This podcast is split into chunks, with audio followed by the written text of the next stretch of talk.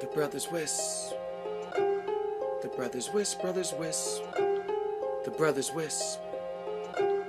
The brothers. You're now listening to Greg. It's the Hey everybody, Brothers WISP. this Let's take is a Greg ride through space from on this Texas, and this happens to be the Brothers WISP podcast number 140, 140. Still seems, uh, every time we hit kind of an even uh, 10 digit increment, it still seems ridiculous how many of these things we've put out there into the universe, and yet we still aren't in prison, so something's going right. Today we have one Colin Zapalak. I said it right, correct? All right. Yes, sir. Colin is oh oh that finger. He's right there. Where are you from, bud? Uh, Texas, but I'm in Destin, Florida Are you today. really? Yeah, I was in Cancun, Mexico last week, so I'm just getting all How's over the place. Flow. Rider treating you? It's hot. Well, it's not as hot as it's been in Texas, but it's more humid. So, uh, and I've been working outside, so Awesome. So you're it's it's uh it's actually work. It's not uh, you're not relaxing. yeah, the, yeah, this is a work trip. In fact, I'm actually in one of our MDUs right now. Uh, they were kind enough to give us friend pricing for a uh, two week stay. I hear anytime you go to Florida, it's work. It's never uh it's never an easy thing. Oh, it is so crowded here, man. is it? yeah, it's so uh, I'm on one of the like far bits of Destin, and where all the fun stuff is in Destin is like eight miles away. It's almost thirty mile or thirty minute drive because of how long it takes to get through the It's traffic. crowded. Forget it. It's like uh, office space. You're just getting beat by the guy walking on the curb. All right. Well, we also have Mikey. You heard him for just a second there. Mikey Hammett from Chicagoland. I forgot to think of something else other than hey, how's it going? Why does this surprise you every single time?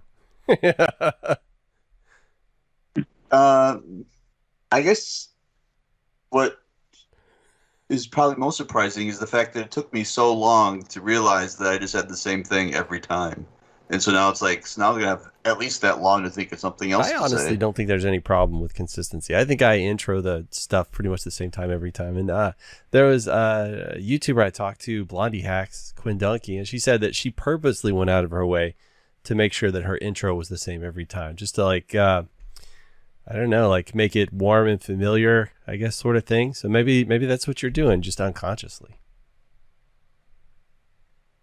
I did watch that podcast, maybe that's uh, maybe that's ingrained in me. No, no, no. You've been doing it long before you watched that podcast.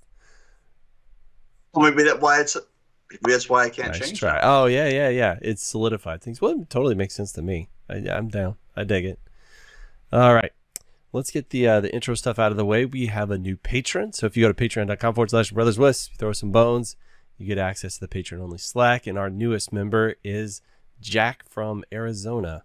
So he's uh, a pretty interesting cat who lives a interesting double life there. So uh, it would be. Uh, I think it'll be. I think there'll be some fun stuff coming out of this guy. He sounds like he does a lot of information collection, sort of SCADA-ish stuff, but not really SCADA. So he's doing a lot of IoT-based things. So I think he would be interesting to uh, talk to, maybe pick his brain. So again, You're trying very hard to uh, stay in the PC side of that. well, I don't know, man. Not everybody wants to, you know. I I want them to speak their own truth. I don't want I don't want me to speak their truth. So it's like I don't know. You know what I mean? It's like I don't know what people are comfortable with putting out in the universe. I don't want to be the one to out them in any specific way. So I will. Uh, I'll just let that dog lie right there. If you guys are interested, get in the Slack and you will uh, quickly understand what we're talking about. We also have some sponsors. So uh, I'm gonna I'm gonna do a speed run here. See how many I can get through of these. We have uh, Sonar dot software. It's a scalable, intuitive, comprehensive ISP operational and support system. So uh, definitely pop over to sonar dot software. Check those kids out. We also have KwikBit, K W I K B I T. They are a manufacturer of indoor and outdoor 60 gigahertz kit. It's actually pretty cool stuff, pretty industrialized, but still pretty compact. Crazy feature set for the price. You also get a full API, deployment tools, solid distance, which is really important for that 60 gigahertz kit, and you could do a solid eight clients and it doesn't get weird on you when you get to that eight eight dot eight client mark. But again, that is kwikbit.com. We also have tower coverage. Towercoverage.com is your RF propagation system to empower your network. Real-time data metrics, metrics, metrics enable your coverage area, reaching your customer base, and more. The industry's best RF propagation mapping system allows website integration for customer sign-up and pre-qualification. Use this data to scientifically plan network expansion and help your WISP succeed. Get a free trial today at towercoverage.com. All right. Let's do the things. So, front matter, something that's fresh on my mind, as I was uh, talking to one Justin Miller, and it looks like he might be going to Wispapalooza this year.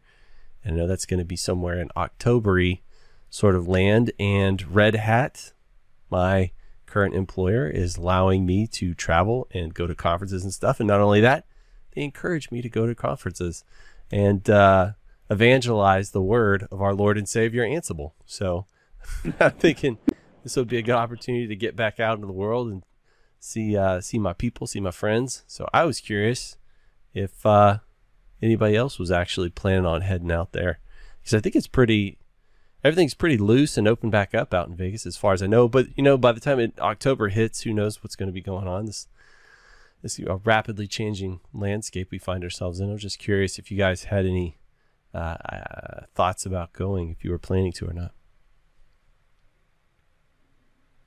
Uh, I don't know. uh, I've already kind of penciled in the month before doing uh, IWCE in Vegas, so I think it'd be kind of hard for me to get get the uh, the the people who sign the checks and pay the bills to to uh, go for a second month in Vegas. Refresh me. What's IWC? Uh, International Wireless Expo something. Um, it's it's mainly uh, two-way radio guys, but all and SCADA stuff. But all your uh, backhaul guys typically go there. So you know you run into Aviat and um, Ciclu, Dragon Wave. They'll, they'll be there, and then you'll have your your really big names and uh, expensive names.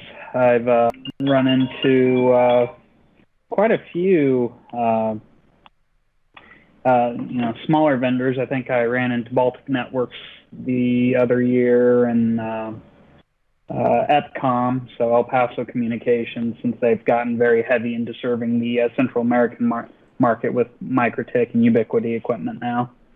So uh, you know, there's there's a lot of everyone who goes to those shows these days. So gotcha. Is it Everything. pretty? Compare it size wise to Wispapalooza. Would you say it's about the same, bigger, smaller?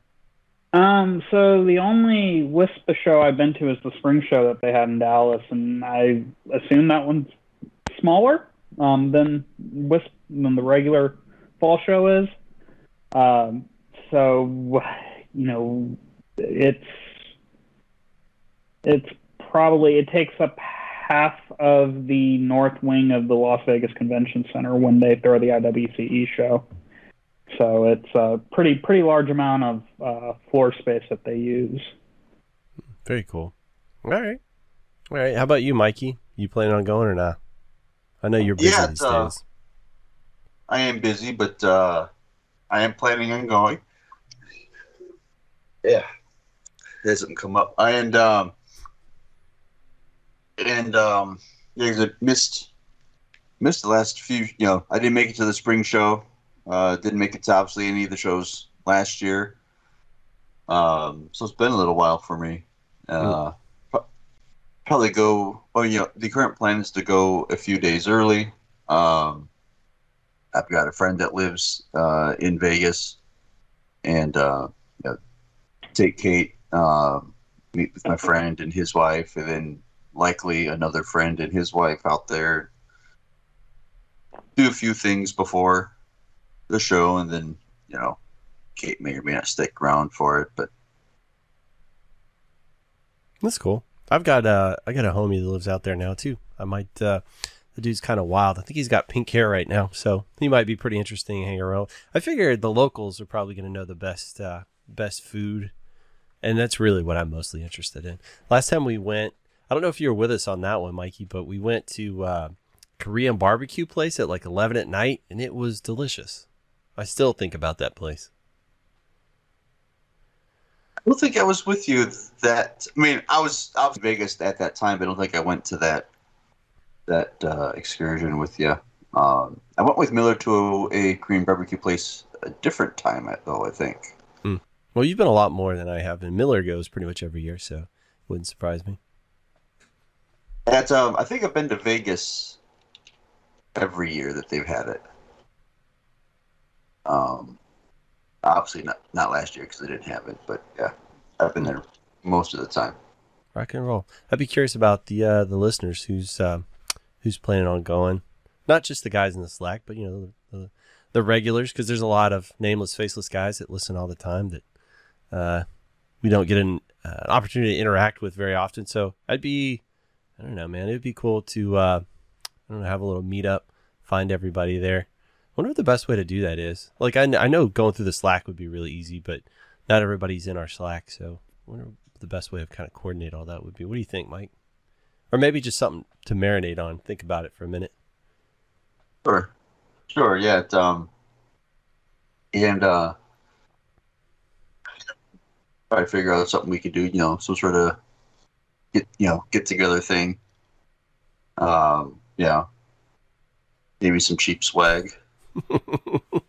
Would that be any swag from you because you're so cheap? Uh, I think I'm incapable of doing anything that cheap. All right, rock and roll. I get you. So while we're talking about Wispapalooza, um, that got me thinking that I'm actually probably going to start doing some professional business traveling here pretty soon, and I want to be as light as possible. Uh, so I'm dieting heavily. No, I what I mean is like to travel light. I want to, uh, you know, just kind of like my laptop bag and maybe one carry on. And so I ended up my old laptop bag. It served me well. What is this thing?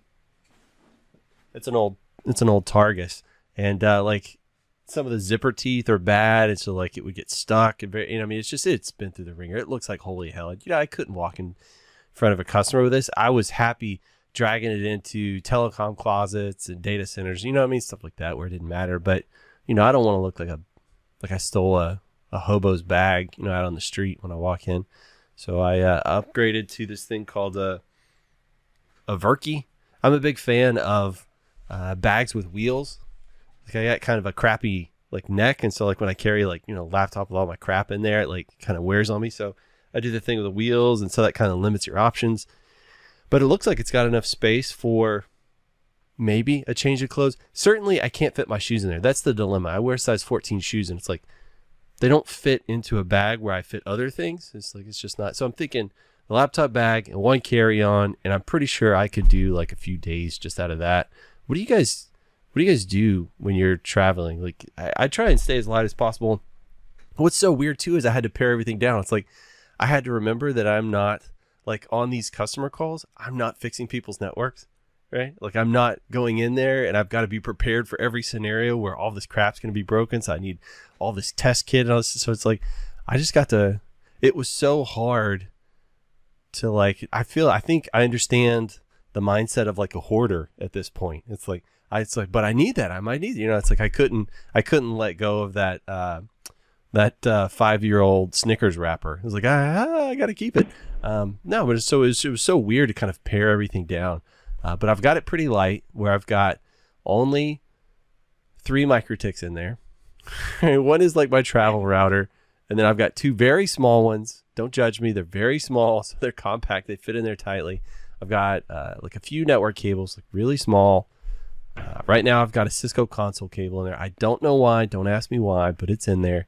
It doesn't take much room up, so I'm keeping it. I've got some optics. Again, I I can't force myself to not put them in there. Um, but then I've just got like my regular charging cables, and uh, you know just the stuff you actually need for travel, which is pretty light. Uh, I'm just curious, like, what do you guys put in your bag when you're you're gonna travel for work? Like, I'm gonna take a plane ride, so that means it's definitely going to limit any sharp, stabby, stabby sort of things that you might put in your bag. Uh, you're probably not gonna. So, like for me, whenever I'm doing work, I always have my Leatherman. So the idea of going and performing work without it is like foreign to me, and I hate it. But I don't want to check a bag either. So I'm not bringing any sharp stuff. So I'll just I'll just do it without. Maybe I'll take a, a pair of uh, tiny fingernail clippers, and I'll just clip my way through everything. It'll be great. Tell me, uh, tell me about your travel bags. What do you guys do? If you're in my situation, what, what are you what are you looking at? Uh, I'm tip. I'm a backpack guy, so I typically do a some kind of backpack. Uh, what I've been using here for the past eight nine years is uh, Drago gear. It's called a a three day pack. It's sized for three days of uh, supplies for like a uh, a, a, uh, a scout or something, but it's uh, you know got a laptop pocket in it and. Uh, so I can fit a couple of changes of clothes, you know, a couple days worth of clothes in it if I need to, and uh, you know, up, just the shoes I'm wearing. uh, but and that'll last me a couple of days if I need to. I have a smaller one that I'll swap out with if I don't need it. But the uh, the the the Drago's black, and the smaller, which is considered a day pack, is uh, uh, FDE, and I got hassled in a Caribbean country trying to go shopping because it was just the small backpack I grabbed off the cruise ship, and they're like, "You cannot bring military paraphernalia into the." In, it was Barbados, Hmm. by the way, into our country, and uh, and I was like, "I'm sorry. Can you post that as a sign, or let the cruise ship cruise uh, company know that to make sure they make an announcement, please?" Uh, I can walk it back. That's not a problem, but mm, they, they let me Mm. through. But you know, I, I learned don't don't take that color. Yeah, the, military Um, a lot of paraphernalia, people don't. no, but the bong in your right hand, that was fine. They let you right through that. Well, they they were also cracking down on uh, people who were just wanting to fly drones, and you know take video with the drones. They don't they don't like that. Not that I have one, but they don't like that. But uh, other other than that, so uh, I'll take just a standard 21 inch uh, Travel Pro. Typically, I've been you know I've been using the one that my dad bought in '96, and I was going through O'Hare a couple of years ago, and the it flung all the rubber off off the wheels, and and I was like, you know, I think this Travel Pro is probably on its last leg. Um, but I, I still I still use it, and uh, you know, it's just uh, I don't like the four wheel uh, jobs. I, I rather have the two wheel uh, when I have to actually have a, a suitcase. But inside of my backpack, I usually have at least one RV 450 and uh, like some, some various cables. I've, I've been starting to carry a mAP lite with me, and uh, you know your, your your standard serial adapter, and then a, uh Cisco console cable. you know, you know the uh, the basics, the Ethernet adapter for my laptop, since it's one of those fancy new things that doesn't have the built-in Ethernet port on it, and then of course the charger, and maybe a notepad in case I want to write something down. But that's about it these Your days. uh, Uh, I think I have optics in my backpack right your, now. your too, three day so- pack is that something that's like carry on? Is that small enough to do that? Yeah, I, I, it it's uh, it fits under the seat. What I usually do is I put my uh, my suitcase in the overhead and I stuff that under the seat, and you know a little bit more, but most of the time, you know, a little bit more than regulation if it's not turned completely sideways. But I've never been hassled about it. They're not going to worry about an inch or so. So this is my uh, AC squared, my travel router. Mhm. Keep it in my sweet blockbuster case because you got to have a little piece of flair. And uh, of course, movie of choice, Focus, Focus, Jurassic Park, obviously. what else would it be? Uh, because I spared no expense. And then uh, you open it up, got my ports inside there. Oh, that's cool. Yeah. Nice.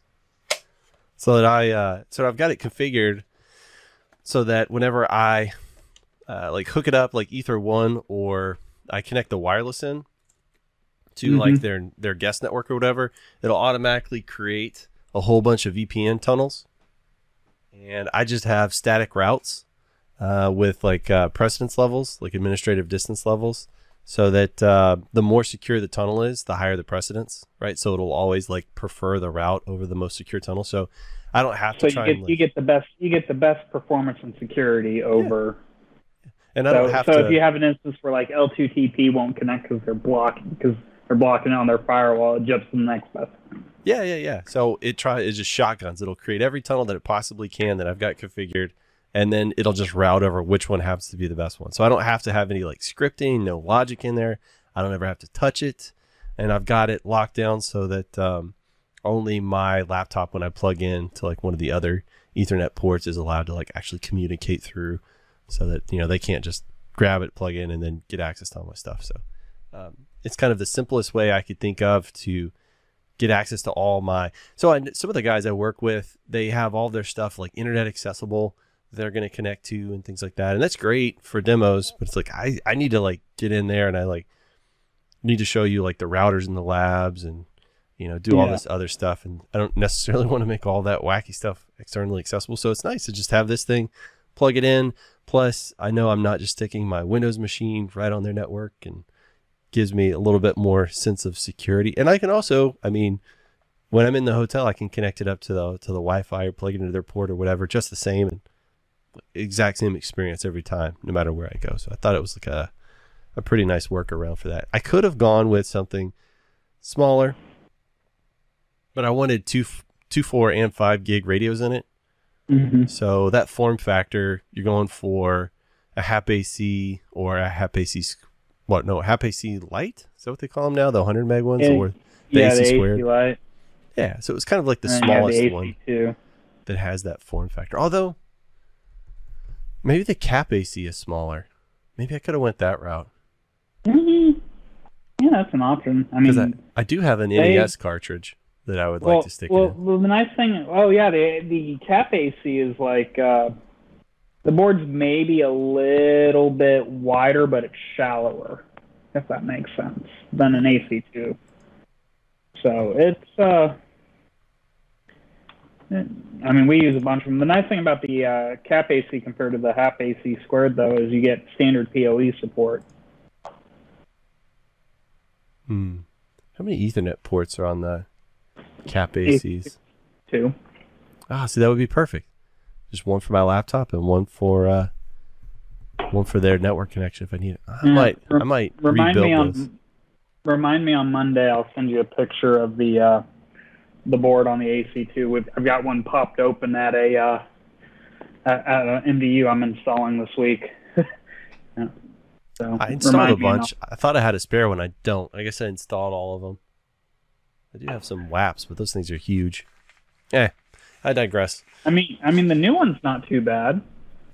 The new uh, the new generation with the two dual ports and the ARM process. I think I, I think I might go that route. So yeah, I've got like a Ninja Gaiden, uh, Gaiden, however you want to say it, NES cart. That might be that might be my other because one of mine is in an Atari cartridge. It's uh, Defender, obviously. What else would you put it in? So that would be a cool little compliment there. Because yeah, I, I mean, I, I, I like the VHS. I know it's, it's kind of big though. It's kind of big. it's a little obtrusive. Not well, you know what you could do is you could put a uh, AC3 uh, board in it, and then have the external antennas. I'll have to think about it. I'll have to think on it. I'll have to think on We're it. giving you all sorts of dangerous ideas. 'cause- I- yeah, I think that's the one thing. Like if you look up here in the corner, I've got a uh, a uh, M33G, and that's my uh, when I'm at our properties and I'm staying at one of our properties. It automatically has the right management VLAN on it, so I just plug it in and I automatically get put on our management VLAN. So I'm already in our OSPF network. I can get to any of the other properties over our, our tunnels, and then uh, I don't hit the uh, queuing, so I'm unlimited on my queues. Very nice. That's the way to be. And for a small price, you can too. What do you do, Mikey, when you travel? Uh, usually it's poor planly, or, or plan poorly. Uh, and so uh, many times um, I'm traveling with exactly whatever I have normally because it's like, oh crap, like I didn't pack my clothes yet and I have to leave. So I'm not going to take time to take garbage out of my laptop bag. Um, I just have a generic uh, Dell or HP. I'm not sure what it is. You know, laptop bag, um, stuffed full of. I don't even know what's in there. Like I, like I forgot. I had like a Trader Joe like peanut butter and jelly like cracker stick thing in there that I forgot about, and I found it when I was looking for a cable and found the jelly at first. Um, so that was nice. Um, but um, when I have time to actually plan things, um, if it's just like regular work type stuff, um, I mean, it's you know, laptop charger, um, you know, phone cables and chargers. Um, I've got a Cap Mini. I forgot what it was. It was like a little USB powered one. That way I can plug, you know, I can plug it into a USB battery pack. Um, and then that's probably it. Um, you know, Ethernet cords and stuff. Uh, if I'm going to a conference, um, then actually I have way more crap than I would usually have, just because like I don't know when I'm going to be by power. So it's like so I have multiple battery packs. You know, I don't know what the internet's going to be like. Because I've been in hotels before when like you know my Wi-Fi signal, like, it, it's just like barely a bar, and like well that's not going to work. I can't get you know good speeds with that. So then like I'll bring along like a nano station, um, just so I can power through to get to an ap and then I'll you know pull it down with the you know nano station, spit it back out with a you know MikroTik, so I you know all my devices work.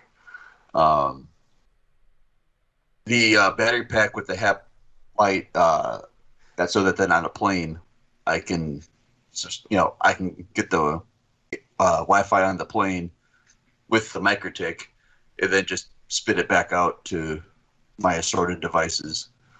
Um, not that I need to. I mean, I'm fine with just one device, but I can. So why not? I mean, I, I do that on cruise ships. I'll uh, take a mAP lite and plug it into a USB battery pack, and it'll rebroadcast, and you'll pay for the uh, the service on the mAP lite with the mAP lite's MAC address, and I'll serve you know three or four other devices off of that. Sure. or But, um, you could just walk around the cruise ship for a while collecting MAC addresses that you sniff and then just clone Macs until one works and then call it a day. good, good. Um, but um, and so you know how many battery packs do I have? You know, I'll bring a power strip because I'll have all how many devices I have to plug in. You know, if it's at like a WISPA show where I've got you know camera gear and stuff. You know, I have a whole camera bag then and chargers for the camera batteries because I want to make sure that you know I don't run out of steam Right, while right. I'm doing a video. And so then ultimately then it's it's a whole big ordeal. And I you know like I've filled up like an you know eight port power strip before just with crap I've brought into my hotel room, um, just to keep everything topped up. Yeah, because it's like if it was more convenient, it wouldn't need as many things. But it's like I don't know. Like I'm leaving my hotel room at eight o'clock in the morning. I might not be back until two in the morning.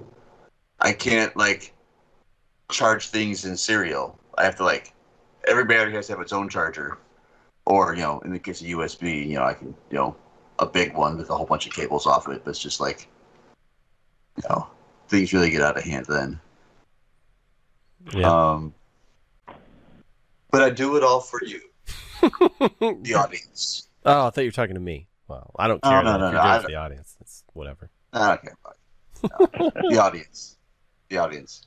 Um, but um, no, it uh, it's usually it's you know somewhere in between of of packing what I actually want and then having what I would normally have in a normal day because I'm too busy to clear it out. You know, I'll find business cards from three shows ago in my bag. Yeah. It's like I probably didn't need to bring this with me to Vegas. Um, Hand them back out to Especially- other people. Yeah, I get it. It's uh, well, and it, you know, especially because I have an app on my phone that I take a picture of the, of the business card before I do anything with it. So like if I can't give it back, then just stuff in my pocket to just throw away later because I it's already in my phone. I don't need the card anymore. And then that's the card. So like I don't even need the card. Like I don't need it, but yet I've followed it on an airplane back and forth, back and forth because it's in the depths of my bag. And, and but yeah, I should use them as like, you know, handing out at the conference or like you know, you know, I piss someone off at a, you know, wherever and like, hey, you know, here's my card. You know, contact me.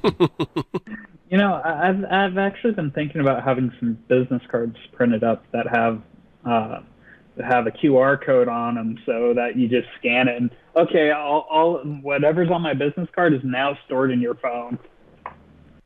Yeah, that's what I was thinking. Like uh, QR code just in the your cell phone holder, just like on the back of it, and then people, you know, you, s- you just show it or on the back of your badge, because you know Yeah, it's like yeah. they scan you anyway. Suppose slap another one on the back of your badge and call it a day. Oh yeah, that would be perfect.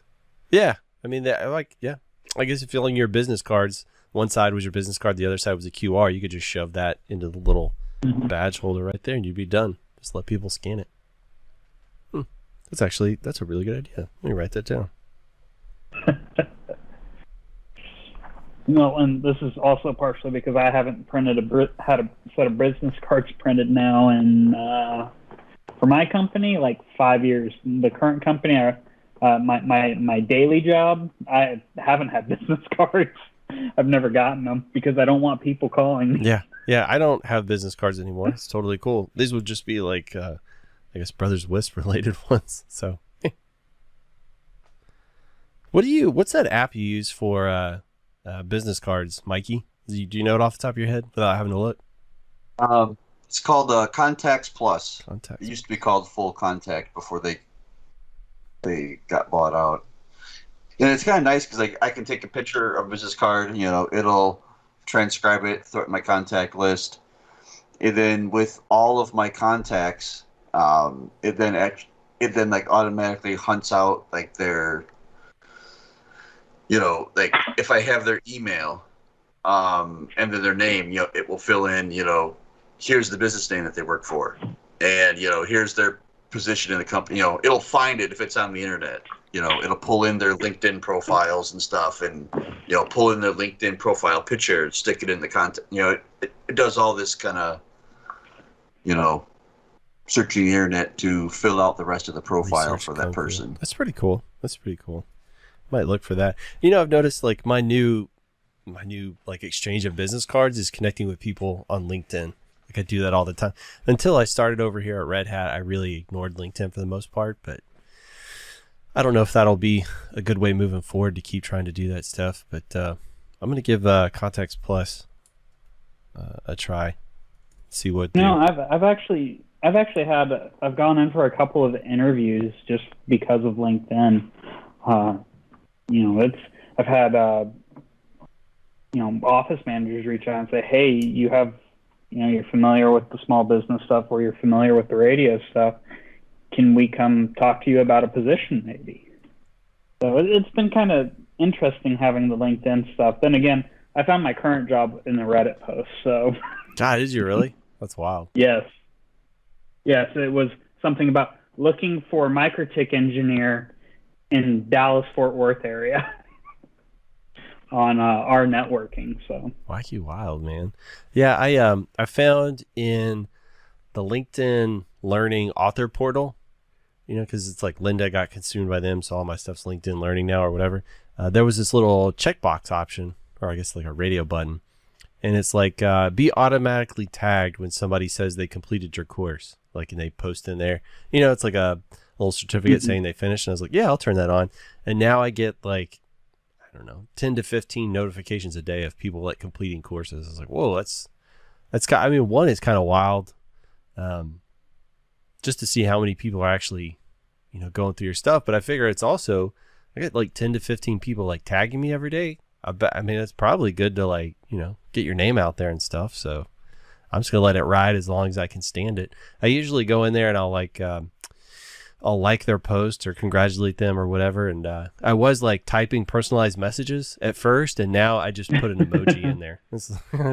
I'll pop in, it'll be like a thumbs up or like a rock and roll or like a bicep or something. I don't know, man. It's like whatever I feel like that day, I'll just copy and paste. Pop, pop, pop, pop, pop, pop, pop, just run through 'em. Well, ho- hopefully you don't put the, the puking emoji in there. No, no, but it's like uh, I don't have time to, to type stuff. But then I noticed like I'm starting to get a lot more people that are international. I was like, so you know, emojis are the uh, the international language. It's not love anymore. You know, it's uh, no, it's emojis. Well, you know that's that's kind of you know it's it's kind of interesting because uh, I, I was watching. Let's see, I've been going through House again, and then maybe something else, but uh, you know, and it's like you know this last trip to Mexico, English was pretty well known. I mean, I was doing a mix of English and Spanish just because I haven't used my Spanish in so long, but Spanglish. yeah, uh, but uh, and uh, you know, I, I had they, I was correct. The folks I was talking to were were uh, nice enough to correct me a couple of times. Like I used uh, carne de vaca instead of just saying carne when saying I wanted steak fajitas because it's you know it, it's just one of those you don't use it a lot. But uh, you know, and I was going through. It's like man, it, it's uh, you know, I was, it's not politically correct, but the comment, uh, there was a comment, I might have been on House or something. Why can't you just speak English? And I was like, and I'm quite amazed at just how many people actually speak English or understand enough of it that it's, you know, it's it's it's just one of those weird things Well, to me. also the other side of that is you're right. It's like uh, a lot of people in other countries, you know, have some understanding of English, but most of us Americans can barely speak English. So it's kind of it's kind of sad, sad state of Well, affairs. you know, you know, it, it depends on your point of reference on that. Is you know, if we're talking to uh, some of the uh, the brothers on the other side of the ocean, they're like, yeah, you know, two two great countries bound by a. Uh, we both speak English, but we both speak it differently. yeah. What do you? It's like um, two countries divided by a common language. Is that what it is? Yeah. they speak the uh, the Queen's English. I've heard some, uh, you know, just like native English speaking folks over there. You know, uh, like people in the UK say that uh, it's oftentimes easier to understand what Americans are saying as opposed to some strange dialects they have over there. So certainly Scottish people, man, it takes me a minute. I gotta I gotta concentrate. I gotta hyper focus listening to them.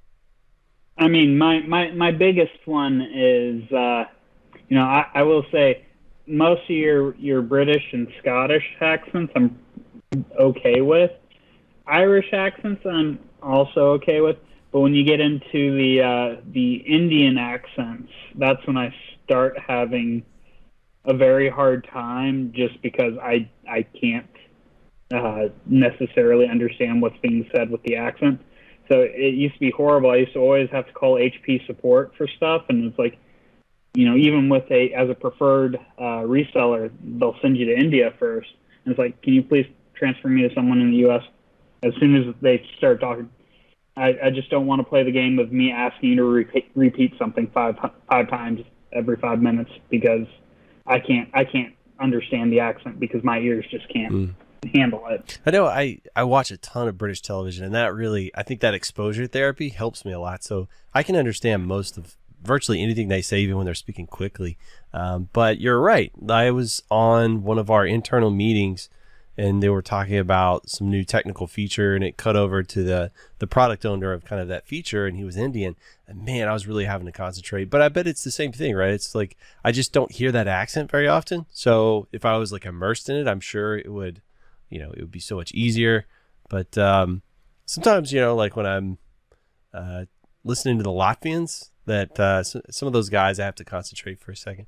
Like, uh, what do they say? They don't say bandwidth, they say bandwich, like it's a sandwich. That always makes me laugh. Uh, there's some other funny ways they pronounce stuff, but it's it usually, you know, usually you get the point across. I just sometimes my abilities to hyper focus on things are not quite there. So I, I smell what you're cooking. I, I know what you mean. Yeah, well, and then it's like they they introduce those YouTube videos in Spanish. I'm just like, huh, I strangely understand a good chunk of these because they're not native Spanish speakers, so they don't have, you know, necessarily the native Spanish accents that I have a hard time with. They have more, you know, the way they pronounce things is more along the lines of how I would pronounce things, which makes more sense when I'm trying to figure out what they're saying. well, I remember when Well, yeah. we were taking That's what, like a second-hand language works better for you. Yeah. When we were taking uh, Spanish in high school, uh, they said that they were teaching us Spain Spanish, and they're like, "This isn't necessarily what you're going to hear when you're out walking around." Because um, somebody told me, like a native, uh, like Spanish speaker here in Texas, they, you know, they're from Mexico, and they said we speak Tex-Mex. It's not, it's not like a pure, you know, it's like any any language in any area gets kind of colloquialized. You know, they have their well, own well, it's like their uh, and and stuff. Yeah, in Mexico, their verb for, uh, you know, their form for on their verbs for, uh, I think what we would call, you know, they is officially the you all form of the verb. They just use you instead of you all. So, you know, they don't use what we call the y'all form. but yeah, so uh, it's funny because like when I'm like at the uh, the bakery, like the Mexican bakery, La Espiga Dorada down here, it's delicious, amazing tacos too, uh, best donuts in town. It's it's uncanny. Um, but whenever I'm hearing them talk, a lot of times I'll hear English words just kind of pop out, and I guess that's what they mean by Tex-Mex. It's kind of just a mixture of the both languages. Sometimes it's they kind of Hmm. blend together. Yeah, and, and there's still some words that, that there isn't a true Spanish uh, derivative for, so they, they have to say the word in English. And then you're just like, oh, okay. Well, like um, I was listening to somebody talk, and they were pointing, and they said some stuff in Spanish, and they said over there, and then continued in Spanish. I was like, oh, okay. You know, so it's like obviously I know over there is in Spanish, uh, but it's just I guess you know you start mixing your languages together. I don't know. I don't exactly understand it, but um, I've heard several people do it. Although I honestly I haven't hardly been around other people. I say that today I've been around a lot of people and it was uh, not bad at all. I uh, kind of readjusted pretty. I I acclimatized pretty quick. I went to some place called Micro Center. Have you guys ever heard of that? Yeah, All right. there's, That's, there's um, one about that's, a, um, um, I think all the ones by me closed down, Okay. It was uh or at least man, it was full of nerds. That's all I know. Yeah, and in Dallas and Fort Worth, it's kind of been what's replacing the uh, Fry's. Yeah. Um, there's there's one in Richardson right by my office, which you know I go to once every couple of months for a couple hours. So my office, not not the mic. Yeah. but yeah, it, but you know they're they're also they're uh, they have uh, you know they're doing the maker thing too. They have the whole section of just maker supplies, Raspberry Pis, Arduinos. You got uh, filament for your 3D printers, 3D printers, and Yeah, Yeah. Saw they had like the Arduino Pro Minis, which are the the ones I prefer to use a lot, and they had them for seven ninety nine. And when I buy them off of AliExpress, they're like a buck thirty a piece. So a little bit of a markup on that smaller stuff. But you know what really got a hold of me is, I mean, there was, I mean, there was a lot of computer stuff, and I was thinking, man, like fifteen year old Greg would have gone bonkers in this place. Like I would have lost my mind. It would have been so amazing. Because back then, it's like I knew everything about every processor was out. I knew the roadmaps when stuff was getting released, you know, all the video cards, that knew all that stuff. And now I look at it and I just glaze over. It's like I don't know about any of this stuff anymore. And luckily, there's enough of you guys that really know what's going on. I can just ask y'all in the Slack or whatever. Oh man, I said I never say y'all, and I just said y'all. Uh, you've, you've you've stuck it in me. Uh, you've, got it in my brain. Let me rephrase. Rephrase don't worry phrasing about it. boom um but yeah yeah it's like i just i just it felt kind of weird it's like i don't understand anything about any of this stuff anymore like at all um other than the, i know like the nvidia 3090s are like the new ones because they're like sold out everywhere and i hear people complain about it that's the only reason i know about that so it's it's such a weird experience i guess uh, but you know that's the evolution of things. Things that you were super into, you just you know that kind of fades away or whatever. But I'm still in IT, so it's still like sort of. But I, you know, I'm more in network. I don't know. Things change, life changes. It's weird. Uh, it was a neat place though, you know, for anybody that's never been. And also, I forget what it's like to be able to actually touch things to try them on. And they had like a million keyboards out that you could like poke the keys and put your hands on. Um, and I was like, man, that's really nice because you know Amazon's kind of a crapshoot when it comes to that stuff. You don't exactly know. Yeah, that that's actually how I selected my uh, two keyboards for my uh, home desk and my office desk because I was at Micro Center and playing with the keyboards. And I said, I like this one, so let's get two of them. Ah, yeah. And they had mice. They had tons of mice, so you could see how it feels in your hand, how does it move around. I guess. Do you think it mattered more back in the day when they actually had like steel balls in them, like actual mouse balls, as opposed to lasers? They all feel pretty much the same to me now. I don't know. Yeah, I think it's just the grip mainly and how it conforms to your hand. Like I, I, I have a bigger mouse at home than I do at the office, but then again, my hands have really started bothering me here the last couple of months again. Uh, you know, when I wasn't doing so much work, but I tried to go uh, water skiing over the Fourth of July, and I just could not hold on to the ski rope, and it Is it like a carpal tunnel sort of thing?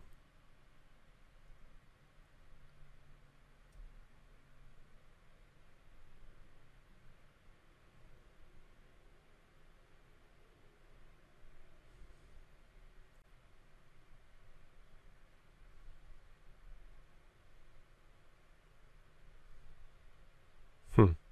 That sucks, man.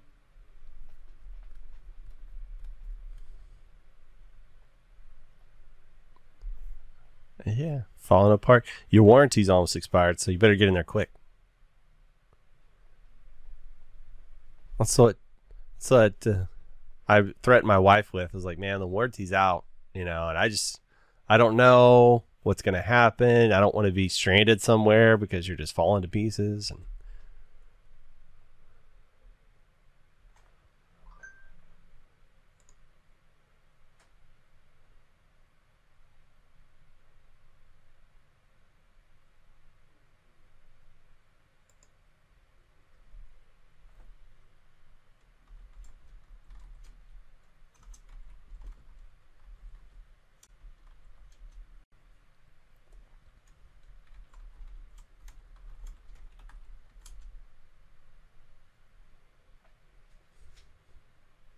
yikes.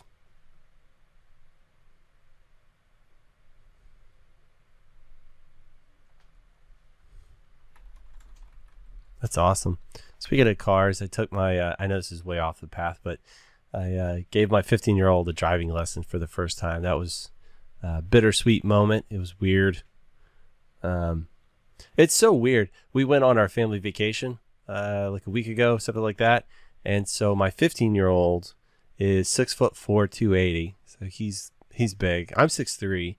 Um, and then my 12 year old um, just uh, he's right about six and a half no like six foot and a half inch so he's like just and then my wife is right at six foot so my my 12 year old is taller than my wife and they're walking in front of me and it's like finally i get the concept of people saying that we're tall because it's like now i have a reference point i could just see them standing next to everybody else. It's pretty freaky.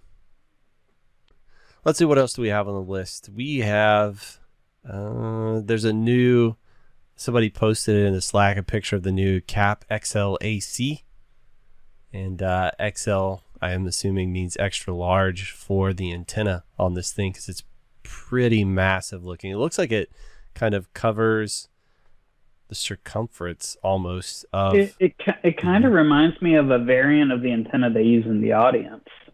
Just I didn't see a three dimensional picture, just but from the you know looking down on it view. Yeah, so we got it like a back panel view, and you can see it kind of spitting out larger than the board itself. So it's pretty big antenna, and that's one of the things that I think we've been harping on forever about the indoor kit is that the antennas are so tiny on these things. And you know, I, I think the the caps have actually, at least on 2.4 gig, going to the lower power taps or caps for our MDUs and the you know lesser antenna designs have actually solved a lot of uh, channel interference issues we've been having. So I don't necessarily know that it's a bad thing. You know, my, my big, I think my big deal with the cAP ac is I, I really, uh, you know, I'm waiting for uh, V7 to be stable so I can turn on uh, officially stable, so I can turn on the uh, uh, new Wi-Fi features for things like uh, uh, Wave Two. Yeah, yeah. I think uh, I think everybody's ready for the new improved hotness. There's just no doubt. Uh, I think nobody's surprised by us saying, "Hey, we're ready for for a stable version 7. Yeah, I mean, I'm I'm not even harping AX. If we, if you know we get Wave Two working, and I, I'll be happy. Yeah. because that's that. You know, I for for our stuff, we don't really need to support AX because we don't have anything that needs to go that fast. It's the client counts that kill us. Yeah, that's exactly the same boat I'm in. Um, in my MDUs, I don't need the speed because the users can't overrun the the rate limits I'm putting in there. I just want as Mhm. many advances as I can get uh, in the existing technologies. Make it Yeah. Well, Make it work as smooth as and and then we have a that you know the handful that say, "What? You're only giving us 30 meg?" No, it's 30 meg per connection, and unlike what you'll get from your cable company, it's going to be, you know, symmetric. We we do symmetric because we're feeding off of DIAs. So you know, it, it's it's a different 30 meg than saying, "Oh yeah, the cable company can get you up to 250 down and 25 up." Yeah, yeah. Like I've got, I don't know, my download speed is like five or six hundred at peak, but my upload is a hard twenty megs, and every time I'm uploading a YouTube video, I hit it, and uh, I'll hear the kids scream, "Dad, the internet's," uh, you know, because they're they're obviously you know blasting somebody. Uh, in a game or they're trying to beat somebody in car soccer or whatever. So I always have to ask around, hey, is anybody doing anything? Because I'm about to break it for just a minute. It's so sad. uh, I used to use uh, Linux. There was a command line utility you could use to upload in the middle of the night, and I used to do that. So you could do the video upload in the middle of the night when nobody, when the kids were asleep. I just make a note and do it at like eight in the morning when absolutely nobody's hey, awake you know, but you me. should you should automate that with Ansible and set it to automatically do it for you. I probably could. It's, uh, There, I issued you the challenge. Do it. it um, well, and so I was thinking actually, uh, maybe Greg needs to to put version seven on his home router so that he can use uh, FQ-CoDel and uh, give that a try because that's just turn it on and leave it alone, and everything's magic. Yeah. I was thinking I could put some queues in place to fix it, but then I was like thinking I'm going to give myself priority anyway, so it would still, you know, it'd still exhaust all of their internet. So it's not going to fix anything. I don't really care. They can suck it. Uh, for me, yeah, it's just I'll remember to do it in the morning. It's no big deal. Oh man, I think we lost Mikey again. We're just gonna truck right along. Well, Colin, since we've uh, lost Mikey, rip. Uh, rest in pepperonis. Um, you got anything new and interesting going? Uh, I've been playing with some old Aruba switches, just uh, Ansible and some other things I got going on. I forgot how simple VLANs were on these things. It's literally in the command line. It's uh, you enter your config mode, and then you enter VLAN, the VLAN ID, and then you tell it, you know, if you want to set exports to untag, you type untag, and then you list the ports, or you can do a port range, and that's it. All those ports are all now set. Boom. You know, it's not like uh, some of the other switches where it's, you have to go into the inter.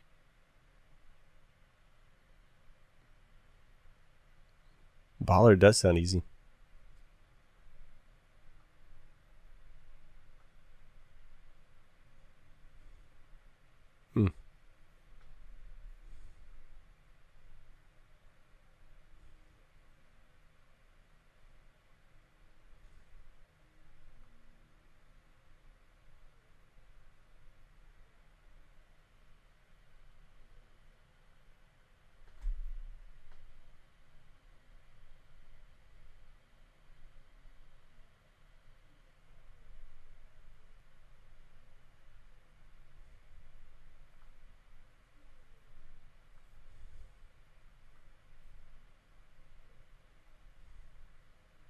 Hmm.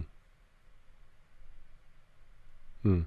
I guess most of your stuff is like on the outside of the MDU unit or something like that.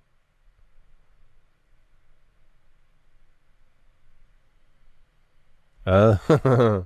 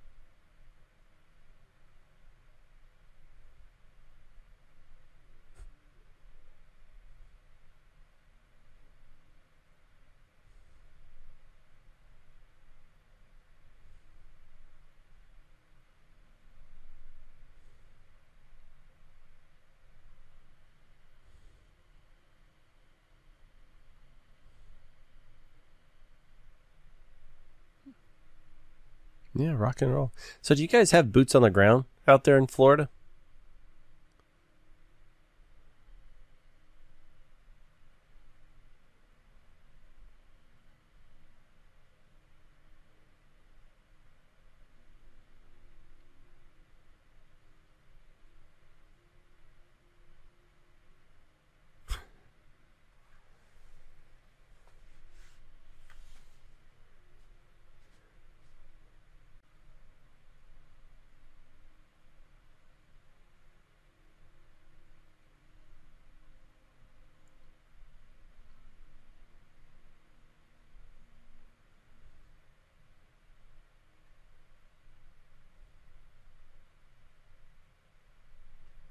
Mm, right on.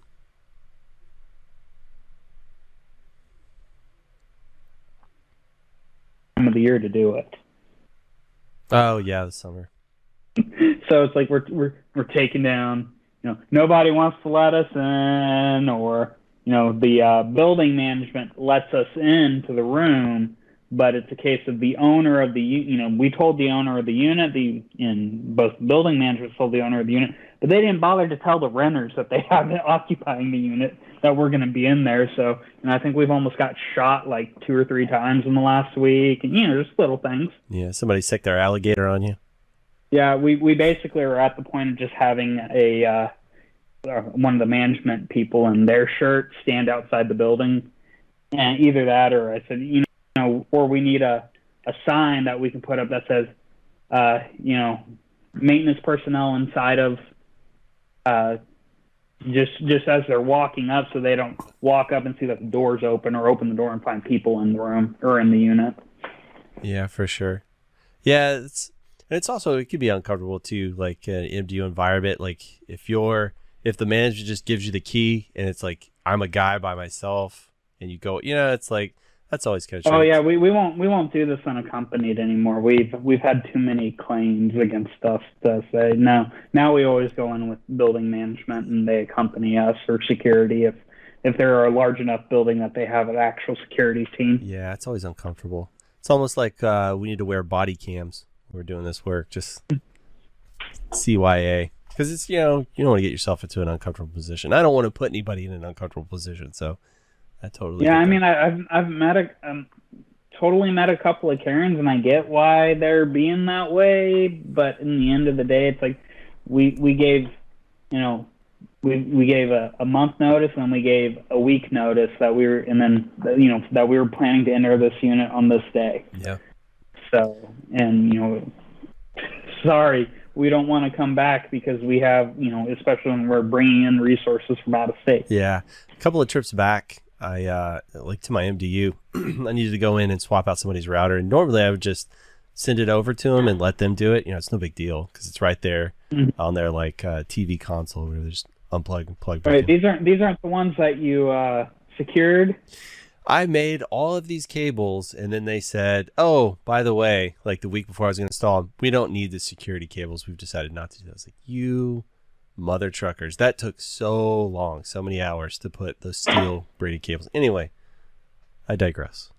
Um, yeah, so I I knock so I happened to be there doing some work anyway. So instead of just mailing it, I brought it, and I was like, "Hey, do you mind if I change this out?" And it was a girl, and she was like, "Uh," and then I go, "Here." my wife is right here with me. She was like, "Oh, okay." And so, yeah, so I had another female with me, so it was fine. And we went in there, changed it out two seconds, and then, well, I see her apprehension too. She was in like a towel, so it was, it was like, dude, why are you even answering the door in a towel? Just you could put clothes on and come back in a minute or two, and you'd be fine. But whatever. Kids these days, huh? Yeah, it's a bunch of college kids, That's how movies start. bunch of dummies. Such is life. Oh man. Yeah. Well, uh, Oh, Mike showed back up. Do yeah, yeah, Mikey's back. He's like a bad rash. You think you got rid of him, and here he comes. Um, yeah. So what have I been working on? I've been playing with Batfish Enterprise a little bit. It's pretty neat. Uh, I need to get more familiar with it. I gotta kind of figure that out. It's definitely uh, a product. Uh, still under development. There's some pieces kind of missing here or there. And then uh, what else have I been working on? Uh, I'm learning Docker and Podman. So Podman is like uh, Docker, but on RHEL systems. They like rewrote it. Apparently, Docker's doing like some weird stuff. They're like talking about like trademarking the name and some weird licensing stuff. So I think Red Hat just wrote Podman so that you like don't have to worry about that anymore. But it's basically a one for one. So I'm just kind of learning all the ins and outs of that stuff so I can start messing with the new Ansible Automation Platform 2.0, which is going to be soon. Docker's up there on my on my list of things to do mainly because I've been looking at Kubernetes, which you know uses containers just like Docker. So I'm just you know it's just such a foreign concept to me. The concept of containers. Yeah, it's. I mean, it's. Yeah, I still don't have my head It's, uh, wrapped around all the intricacies, but I'm getting there. It, uh, and then I actually used containers before I used VMs. Um, I started using containers 2007, 2006, 2007, something like that. With uh, OpenVZ.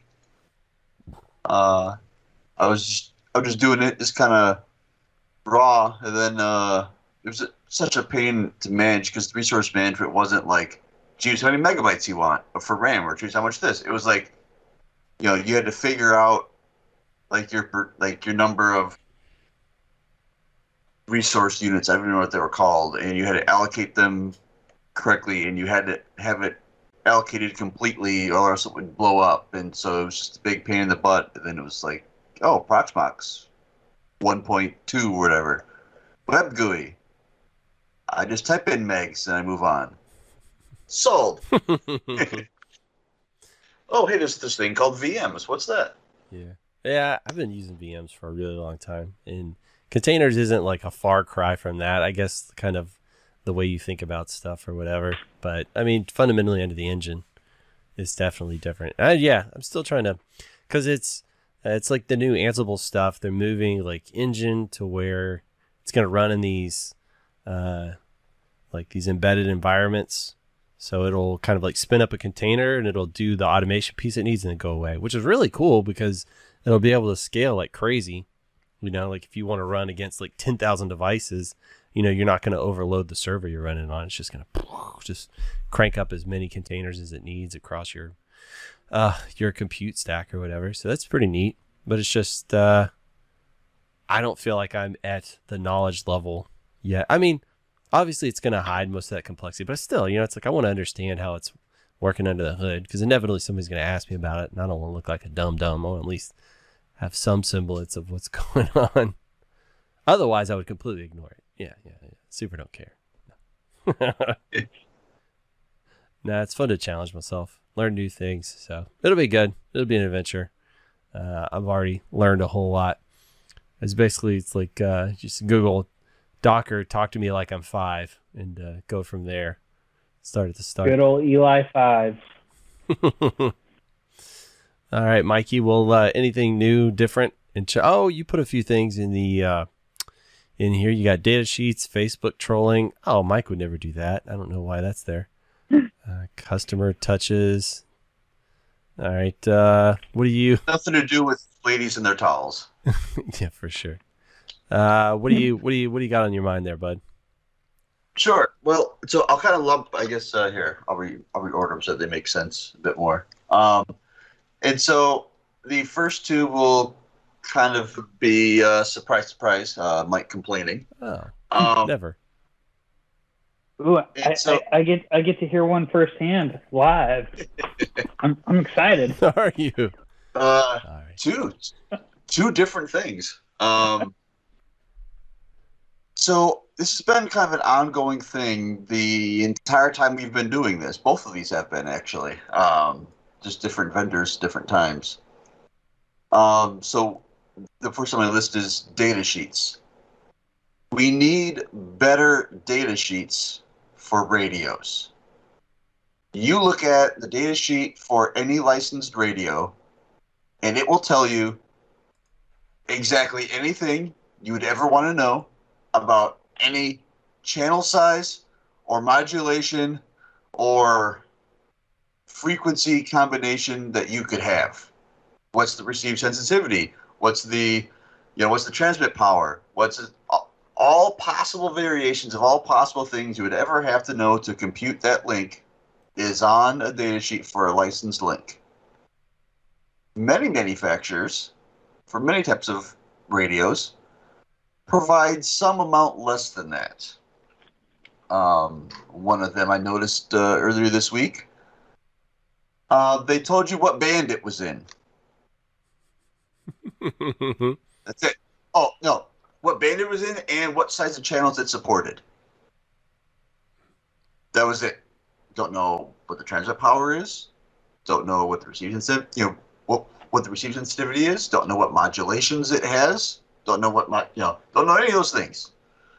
How can I possibly compute if this is a good product for me? If all I know is what band and what size of channel. Is nothing good enough for you, Mike? Apparently, the licensed radios uh, data sheets are.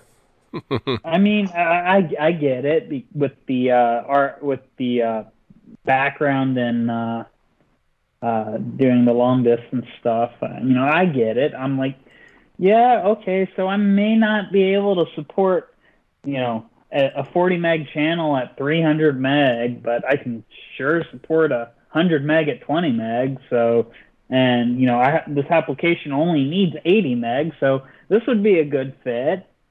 I mean, I get it. that uh, there's so many manufacturers don't you know there's a, a whole spectrum between the licensed guys because almost all licensed guys definitely all of the traditional ones anyway give you everything you'd ever want to know up front this is everything you possibly want to know get radio mobile start poking information in um, or insert your tool of choice um, but at the other end, it's like, you know, how, you know, and this one was a 60 gig link. I'm like, how could I possibly compute if this link would work for me? Like, five gig, okay, I, I think a crapshoot. And guess transmit power, guess receive sensitivity, and we'll just kind of, it'll work. 60? I, I gotta know. There's so much variance. You, Uh, you know what I've found is sometimes you can pull the uh, FCC IDs if you don't know and get the information that way. But you know, you like you said, it's what did they actually submit to the FCC versus what they're telling us. Sure, sure, and you know, and if I want to know bad enough, I'll go dig through those because I I actually get emails whenever um, any of a whole bunch of vendors uh, have any changes to their FCC IDs. Um, so that's how I populate our social media with, hey, Baicells has a new, you know, outdoor CPE, you know, and then I'll you know I'll look and I'll see you know what channels it's licensed for or certified for and whatnot, but. Um, yeah, just you know, be upfront with it. Don't make me work to determine if your product is useful or not. Well- if you make me work that hard, I'll just move on. I like to think of um, as what's the advantage for them of leaving that information off? Like, why why do you think they would go about that? Yeah, like I don't think it's out of laziness, and I'm not saying they're necessarily trying to obfuscate or hide anything, but in your estimation, first two things I thought of when you asked. I was like either they're lazy or they're obvious. I don't want to assume malice. I'm just saying by leaving it off, what would be your estimation? Like, why do you why do you think that would be an advantage for them?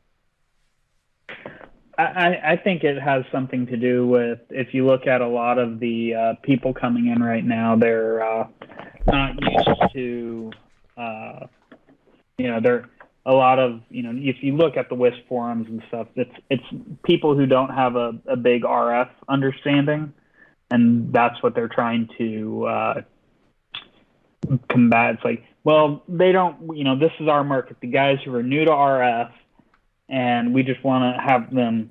You know, we'd love to have them sell our pro. You know, get get our product because it's easy to use. We have you know the easy button everywhere, and they can be our you know a sole vendor of us. Blah blah blah. They don't know yeah. because they haven't Oh, yeah. learned it yet. Oh, sure. Um, you know, and you don't want to scare them off with a fancy data sheet full of all kinds of things they don't understand. Hmm. So just, yep, it works. Move on. um, you know, just some hand waving of, okay, you know, this is good enough. Like tell, Um, tell them tell 'em how far you can shoot and uh, what band it's in. Good enough. Mm, this is the droid you're Yeah. looking for, sort of thing. Yeah, and that you know, for some of them, that could certainly well be it. Um, others, you know, I, you know, could be just a disconnect between tech guys and marketing. A marketing guy doesn't know what it is, so they don't put it on the sheet until a tech guy tells them, "No, this has to be on the sheet." Um, and then with the shortage of, I would say shortage of, but you know, with with a lot more you know newer wisps coming on board that don't know that to ask for it, you know, then it just never happens. Um, you know, one of the vendors, it wasn't on the data sheet, you could go onto their wiki and then they would tell you everything there. Okay. Like, I don't like it, but I'll accept that where there's somewhere I can go to get the official Well, information. it seems weird to me that if you're like every bit of your documentation that you spit out has all that information, then here's a new product and it doesn't have any of that. That seems like that's a pretty big glaring difference that somebody along the QA process would, you know, catch.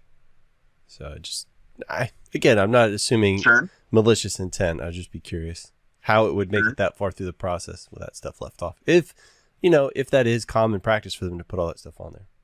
Yeah, you know, I mean, you know, one thing could be, you know, if if it fell off, employee churn. The guy that made the fancy Oh. one left, Yeah. and you got a new guy that doesn't know it should be there. Mm, Fair enough.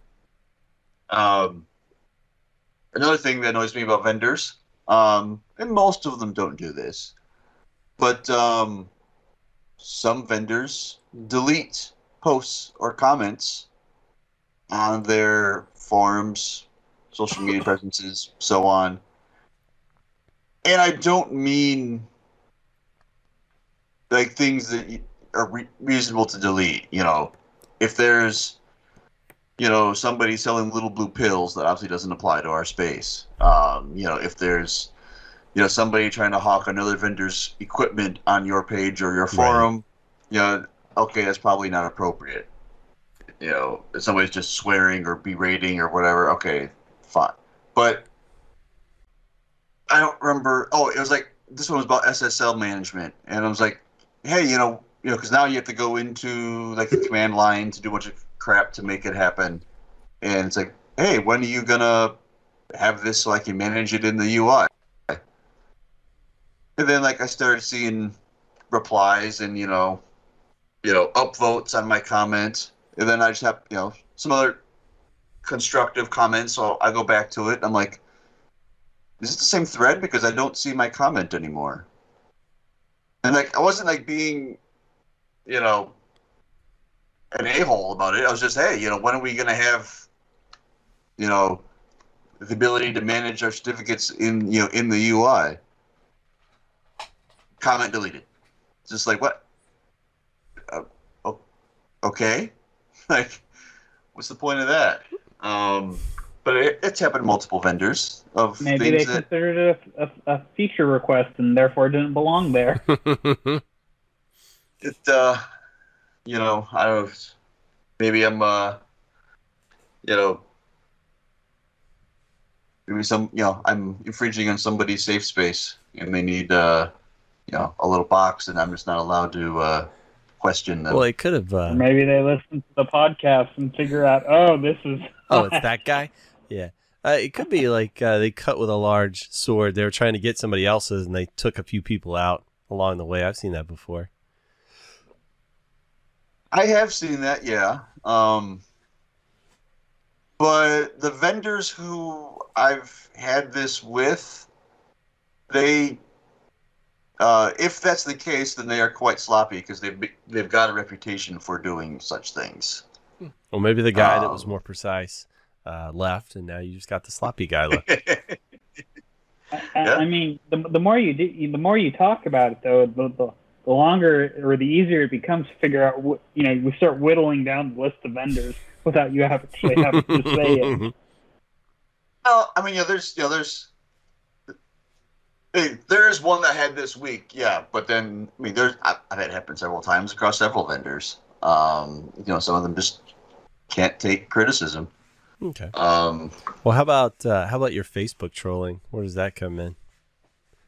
um, that one's, it's, it's not as violent as, as the uh, note uh, indicates. Um, just every now and then on our on our social media feeds, I like to throw out little bombs to to get people to discuss. Um, I mean, often I ask questions when I already know the answer because I'm trying to curate discussion amongst our fans. and so one I just did today um, was uh, bridged CPE versus routed CPE. Tell me why the other side is wrong. Uh, so far, that's it's got quite a few engagements uh, per Facebook anyway. 215 engagements already, and it's, it's only been out there four hours. Um, and a couple weeks ago, I did uh, something similar with uh, VI versus Nano. so when you throw those out there, do you Um, eventually comment your own opinion in there? Yeah, I mean, Okay. usually. I can't say always because I may forget, but it's my intention anyway to throw it out there. You know, not taint the uh, you know field with my input too much, and then And then uh, put some gasoline yeah, on the fire. Yeah, I know what you're doing, Mike. Yeah, it um, it says it just uh, it's just I was interested to see things, and and I've you know over the years I've I've done some of them a few times. It's interesting to see kind of how things change, like the you know bridged versus routed. Um, you know how how the arguments shift over time for or against which side of the fence. Um, it's interesting. Hmm. Um, but uh, and so then onto the customer touches. Um, this one is a you know goes you know outside of the tech realm, uh, but uh, you know you've heard many times you know how you have to how a, a prospective customer has to see you or be exposed to your offer or whatever seven times before they'll commit. On average obviously you know if you had some new whiz bang thing one and done um, and so i'm just trying to figure out how how are people um and being as though i have tech guys on here i'm not sales guys i well i guess greg is a sales Hmm, guy see. now aren't you aren't I've you been a sales guy for a minute. um, is um, how are people getting to that seven? Is it sending your sales guy to the door seven times, or is it sending him to the door once and sending him sending a, a mailer once, and then sending an ad through the chamber once? You know, trying to figure out how you know how people are uh, are getting those uh, you know touches. You know what what mixtures because of uh, you know oh, I can't marketing, but it's, it's it's not really marketing. You know, marketing and sales. You know what what things are people doing to uh, you know that are effective. You know, I assume it's not just most things. Well, on the business side, residential, just pump out Facebook ads, and that's all you really have to do. Um, but for business, it's a lot more nuanced than that. I think it. I think it depends on a lot of stuff. It's like what product are you selling? One, you know, what market are you in? Two, um, are they an existing customer and you want them to just like upgrade, or there's a new feature you want them to pay for? Right? Like to me, that's completely different. Versus, uh, this is a brand new customer you're trying to get them to sign up, versus just kind of the upgrade process. Because if they're an existing customer, you don't want to bug the hell out of them because that turns into spam and it's just going to annoy them, right? Whereas like if it's if it's nobody, you know that you know it's uh, you're not actually you know an existing customer, then obviously you don't want to spam them, but reaching out a little bit more, I think, doesn't seem as annoying. It's not as annoying to me in that respect, I guess. Because normally, like my vendors, I don't want them to talk to me unless uh, they specifically need something from me or I've reached out to them first. Usually, I want them to just give me a good price and then never talk to me again. But I'm probably a weirdo in that respect. So I don't know. You are a weirdo, um, but I would imagine that many of uh, us are also weirdos and have a similar approach. Um, you know, I have a variety of vendors who, you know, I do want their newsletters from. Uh, but yeah, there's so many. Like every once in a while, you know, you start to kind of build up all the junk you get from vendors, and like I just take like a, like for a week, like like anything that I'm not like excited to see, unsubscribe, unsubscribe, unsubscribe because I get so much of it. Yeah, Um, that's something we used to struggle with uh, back at the Fibertown days. It's like how much customer contact is too much, and how much is enough, and not enough, and all that stuff. And uh, what it really boiled down to is if you're going to reach out to somebody, you have to have a compelling reason to talk to them, not just "Hey guys, how you doing?" It's, that's it's like you're, you're wasting my time, you know, when I could be doing other stuff. But if you actually have like something new, something different, a new feature, a new product, whatever it happens to be, something that can actually affect change for this customer, to me, that's a good solid reason to to reach out or a good time to reach out. Um, but if it's just like like you're saying, just a customer touch point, I would say very infrequent. One thing that we started doing, which I thought was a nice touch, is um, before their contract would renew or expire, you know, there's like this grace period that'll auto renew where they could have canceled the auto renew stuff. And so they had like a reminder that like three months prior to that, they would reach out or four months. Because, you know, in IT, like if we're going to switch services or circuits or anything like that, it takes us time. So it actually was kind of giving them a grace period to look at that and think about it. So to me, that made sense. You know, like, oh, hey, I see you're coming up for renewal in six months. You know, just wanted to get in front of you, talk to you about it, whatever. That makes sense to me.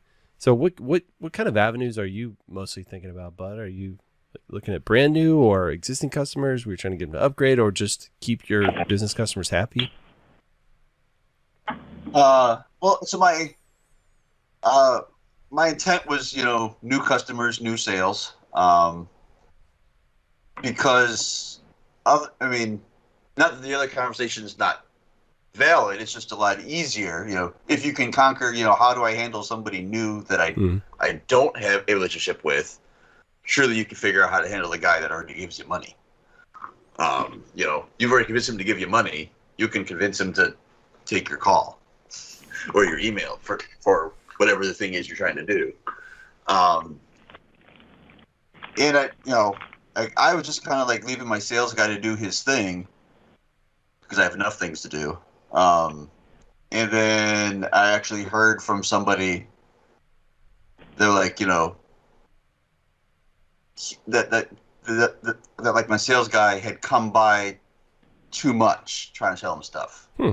Like, not that he was there every day, but like you know, over the you know two or three years, you know, he had been there. You know, he had worn out his welcome. Like, not to the point where like, dude, go away.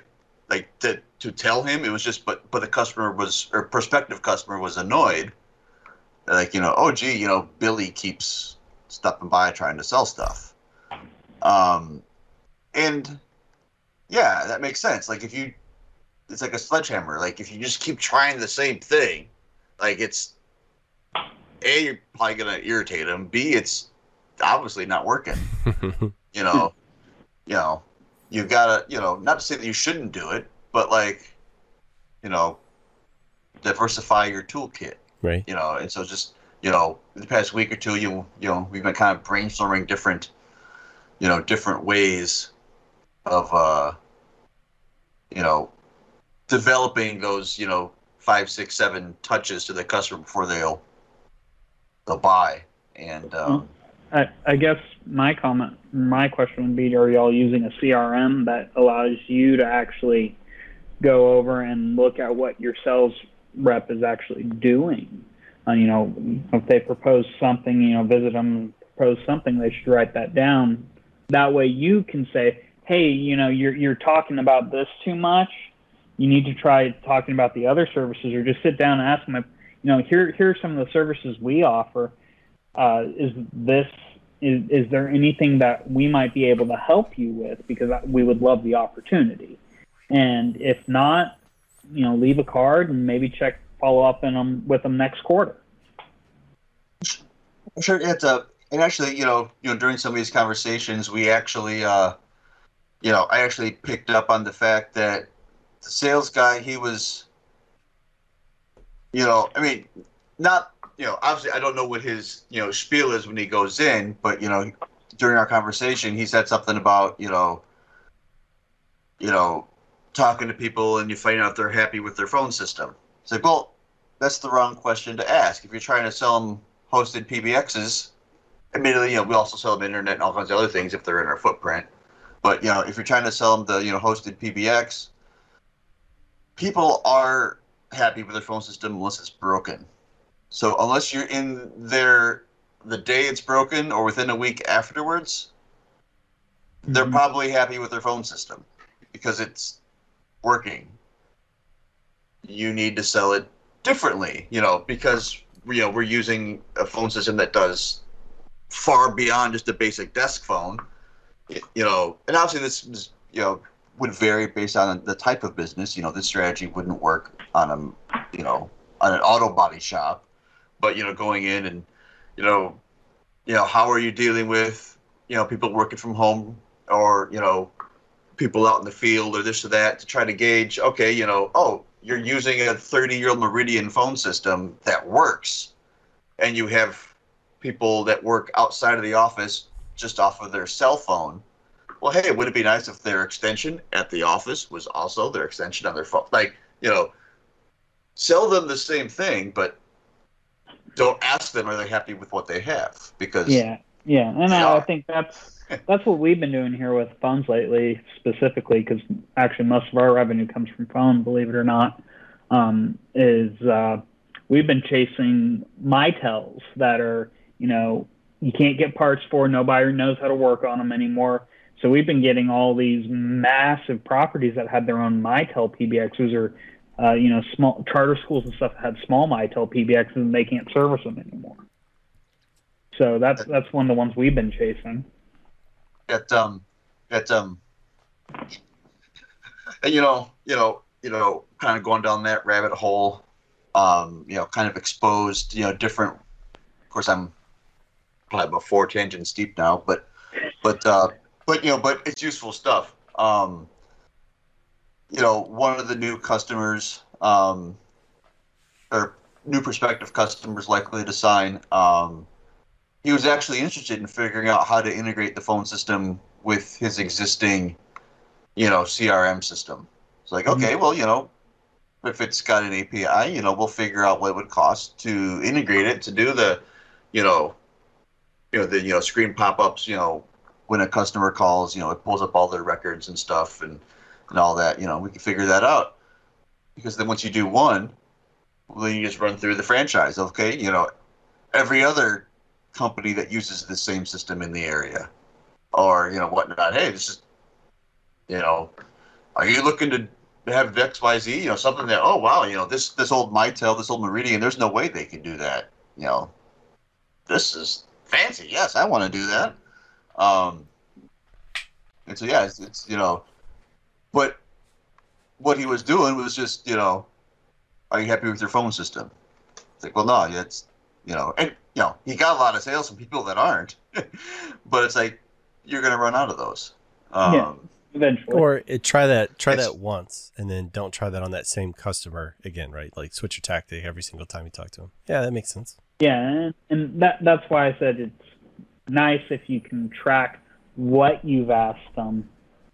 That way you say, "Oh, I already I already asked them if they're happy with their phone system or you know, or if they're happy with their internet service or if they have multiple locations and would like to have, you know, a uh, you know, a continuous network provided for all of their locations and have one bill and you know, stuff like that. it, it um you know on the phone system stuff you know um actually have been getting more and more people. They're like, you know, finding multi-location businesses. Where it's not like it's a bank where there's a lot of interlocation calling, where they probably already have something, even if it sucks compared to what we do. Um, but like you know, we've had like auto shops or or whatnot where they have more than one location, and it's like, well, you know, we don't have to then have somebody answering the phones at both locations all the time. You know, Bill can just keep turning the wrench, um, and then only stop if a customer walks up. But you know, Jim over at the other location, you know, that's his job is to answer the phone and do the service writing and stuff. So it's you know finding those niches that like you couldn't do um, before, but to kind of I guess backpedal to where I was originally going, like some of the other things we're kind of tossing around, you know, because there's there's mailers that you know you've you got to get them so that they'll actually open the darn thing. Um, that's the biggest hassle with those, but um, we started kind of think about one, you know, putting together like little demos. You know, if you're just doing basic internet, it's a, a demo is not really that useful. Hey, I have internet. Great. How do I know it's your internet? Like, you know, I'm at a county fair selling internet. Well, great. It doesn't really matter. It's, I can go to Facebook. Um, but like, um, in like little clusters, like you know, finding, you know, going around like existing customers that have a service, and then finding like the nearest ten businesses. And be like, hey, you know, we're gonna host a, uh, you know, you know, a demo of this new thing that we're doing, and you know, like micro crowds, so you don't have to like over plan something. You know, 5, 10, 15 people. Hey, you know, let's just come see how this works. You know, at you know some place, you know, offer like a you know appetizers or you know light drinks or whatever. You know, food and drinks usually get people to show up. So, uh, Yeah. you know, give them some you know free food and drinks, and you know, hey, you know, come you know come look at the way this thing works. So just something different than what they're already doing Hmm. in terms of approaches to the customer. And so, um, That, that really reminds me of like the, when ISP Supplies puts on a uh, a uh, they'll bring in a vendor and buy lunch and drinks and you know have a little you know here here's a uh, here's an explanation of our entire product portfolio and how you can use it. Um, you know, just things like that. That stuff oh, never a- works you know- on me though. I'm too lazy. I don't want to get up and leave the comfort of my chair to go do something like that. What's ironic is I'll drive down from Dallas to go to, to one of those that I supplies, and you won't, and, and you live in College Station and won't. Well, maybe you're cooler than me. Maybe I don't get the invites. You ever think of that? I mean, mean- you you have a background with Steve, so Oh, maybe that's why we got history. but um, you know, it's like you know, on the like you know, on those little mini demo things, you know, let's just thinking like not the demo itself is cool, but then also like or a method, but then diversifying of where you're having them. You know, have them, you know, have one at the chamber office, have one at the hotel conference room, have one, you know, vary it up at prospective customers or prospective customer types. So that's like, hey, you know, I'm gonna, you know, you know, chamber you wouldn't necessarily pay to rent their space, but you know, at the hotel, hey, you know, I'm gonna, you know, pay to rent, you know, one of your small meeting rooms for the day. I'm gonna demo this cool thing. Hey, how about you come look at this too? you know that that also gets you credit in the community too, because you know you're getting you're going to the saying, hey, I, I I'm actively trying to better the community.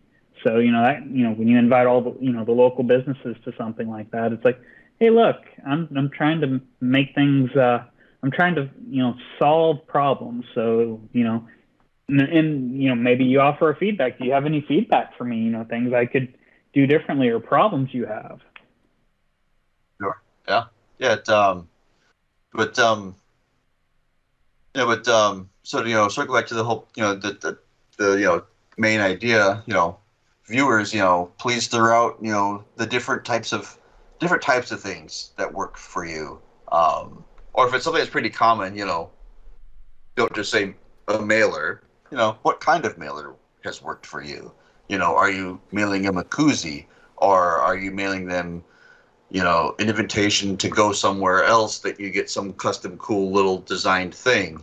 You know, you know, some custom swag, or it was, you know, kind of, you know, feedback. Hmm. It's a bit more actionable than just I send them something in the mail, I think or if you're looking I get an ad on Facebook. for something different too, uh, like in Houston, we would have these things called, and I think they do them in uh, Dallas as well. It's like the uh, Texas Technology Summit. So you know, just look for a target-rich environment where there's going to be a lot of companies, businesses sending IT individuals. Just get yourself a booth and uh, you know, set up shop and try out all the things. You know, that way you could have your your little mini phone system out there. You have your demo ready.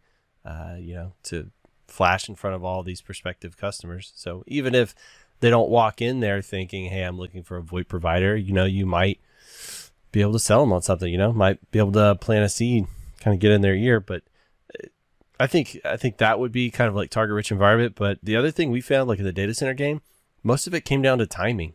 You know, you just happen to touch base with them at just the right time when they're just about to start. You know, looking at this stuff because you know, like with data center stuff, you can't just cold call somebody and say, "Hey, you happy with your data center?" Like that kind of stuff never works. You know what I mean? You got to hit them at like, "My contract's about to come up," or "Hey, we're actually looking to um, move locations." So you know, we're physically moving uh, where all of our people sit, and we happen to have our servers here. This would be a good time for us to evaluate going into a co-location, co-location facility or something, right? So it's just for us, a lot of that came down to uh, really just plain and simple timing in there, and um, if uh, and I was thinking about with your sales guy, asking people if they're happy with their system.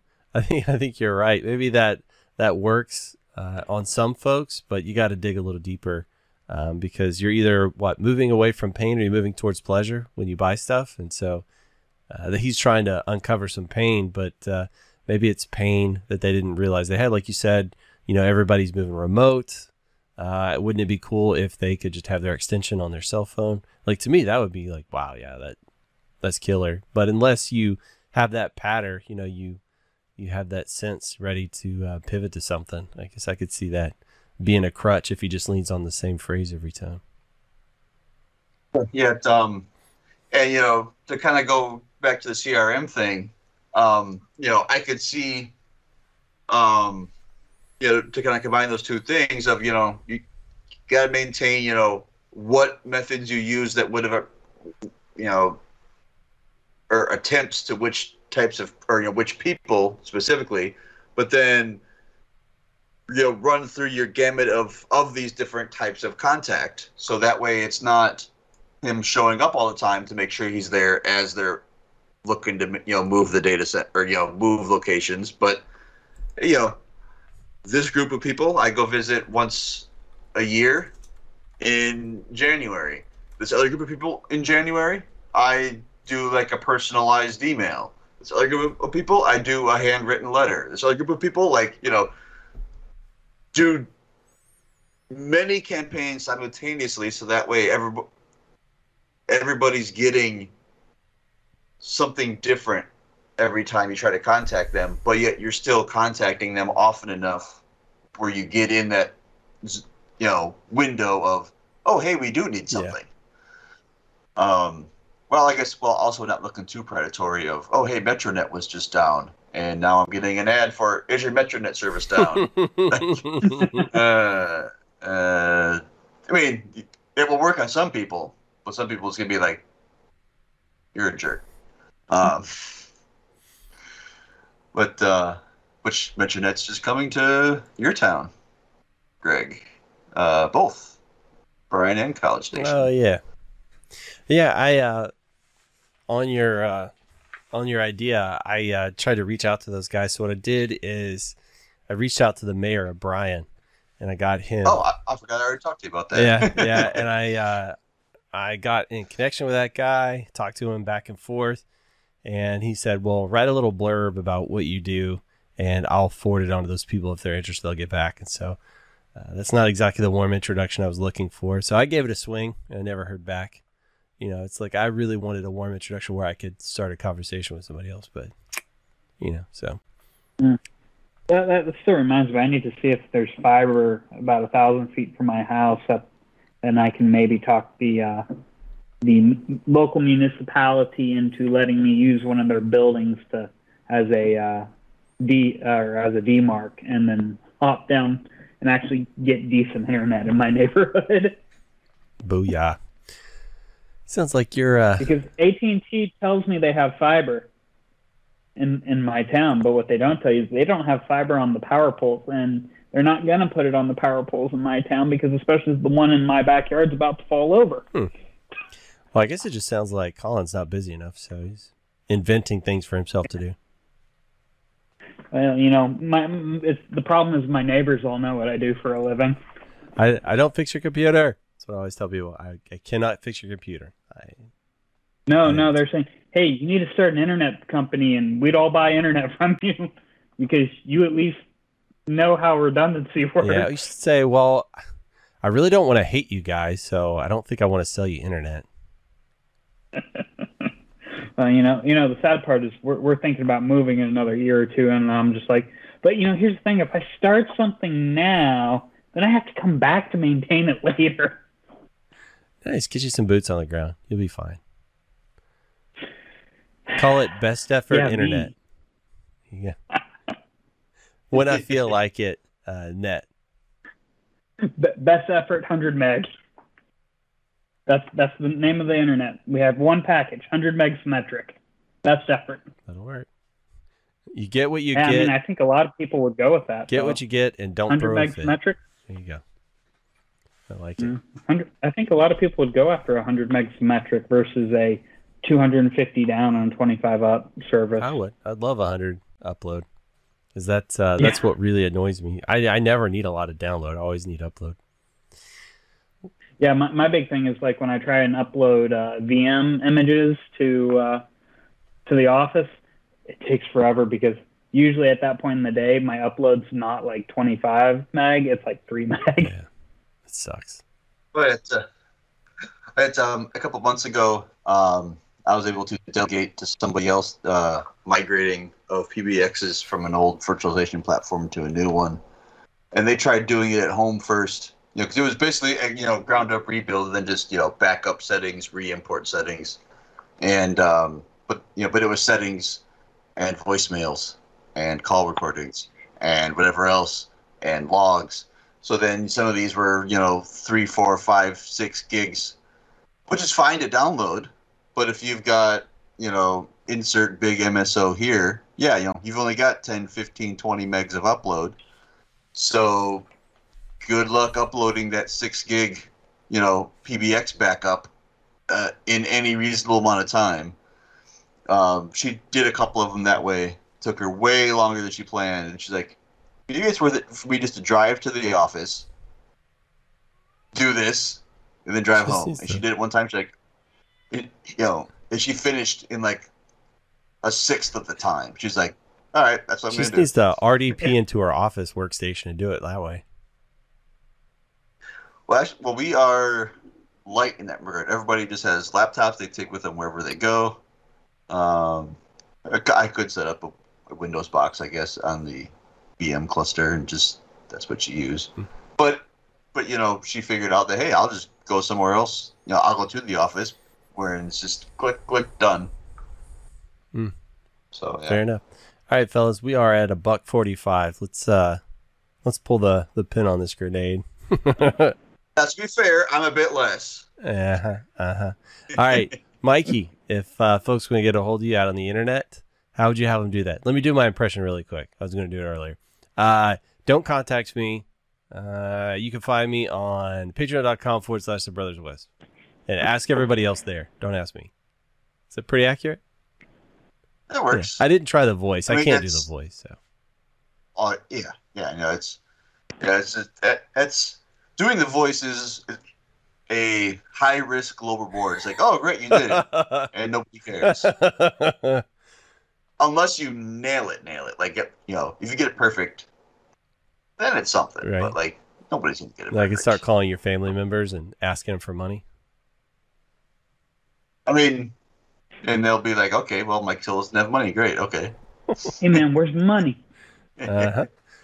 But, uh, but, uh, I was thinking a bit more aggressive this time, but you handled it Oh, well. Excellent, excellent. Well, I appreciate the compliment, Colin. If folks out on the internet want to get a hold of you, how would you have them go about that?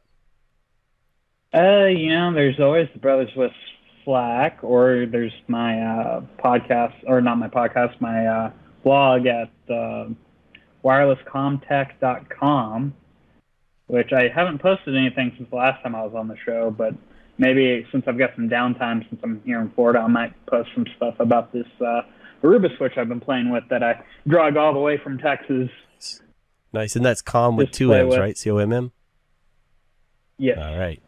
You guys heard it here first. If you want to get a hold of me, uh, you can email me, greg at gregsowell.com, or you can check out my blog, gregsowell.com, where I very regularly blog.